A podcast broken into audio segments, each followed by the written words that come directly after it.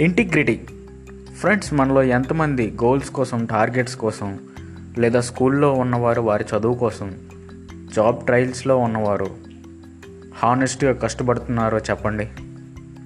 Integrity when someone is there even you are doing right thing this is integrity అంటే ఎవ్వరూ లేనప్పుడు కూడా మన లైఫ్లో రైట్గా మంచి పని చేస్తున్నామా? అసలు మనం ఎలా అయితే ఉంటామో అదే మనం. సేమ్ ఇలానే మన క్యారెక్టర్ కూడా డిసైడ్ అవుతుంది. అందరూ ఉన్నప్పుడు నటన డ్రామా చాలా బాగా యాక్ట్ చేస్తాం. కానీ ఎవ్వరు లేనప్పుడు మనలో రియల్ మనలో ఉన్న మన ఒరిజినాలిటీ బయటపడుతుంది ఫ్రెండ్స్. చిన్న ఎగ్జాంపుల్ తీసుకుందాం. ఫర్ సపోజ్ ఒక దొంగ దొంగతనం చేసి పోలీసుని చూసి సార్ నేను దొంగతనం చేశాను అని చెప్తే అది హానెస్టీ.